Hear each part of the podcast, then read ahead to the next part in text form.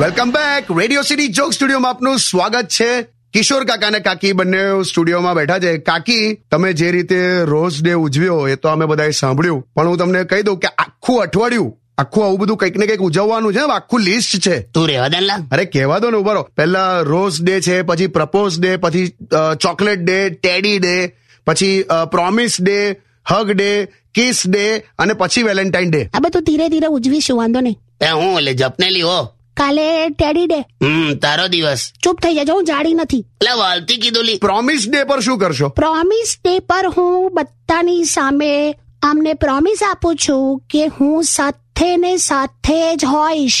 વાહ પણ એટલે હવે નાવા ધોવા બાથરૂમમાં એ બધામાં તો એકલો જાય કે નહીં માણસ અરે એટલે એવું કઈ પ્રેક્ટિકલી ફિઝિકલી સાથે ને સાથે રહેશે એવું નથી કેતા કાકા એટલે ભાઈ હો તને ખબર નહીં આ એટલી સાથે રહેજે ને કે હમણાં મેં પાસપોર્ટ સાઇઝ નો ફોટો પડાયો ને એમાં હો અડધી આ દેખાય છે છોડ ને પહેલું પછી આવશે હગ ડે ગંદી વાતો ના કર બે કાકી હગ ડે એટલે બે હક ડે એટલે બ- ભેટવાનું લી એમ તું તું રહેવા દે ને ભાઈ હો ઓકે પછી શું છે પછી શું છે પછી છે કિસ ડે અરે વાહ હમ, હા. કિસ બિસ ના કરતી હા તું કેમ વચ્ચે મારા કાન ઉપર કિસ કરી તે એવું આમ મ્વા, એવું કંઈક કર્યું ને પેલું કાનમાં નાખેલું રૂનું પૂમડું એના મોંમાં જતું રહ્યું મારે કશું કરવું જ નથી તું તું સોંગ વગાડ પહેલું હટ Radio City.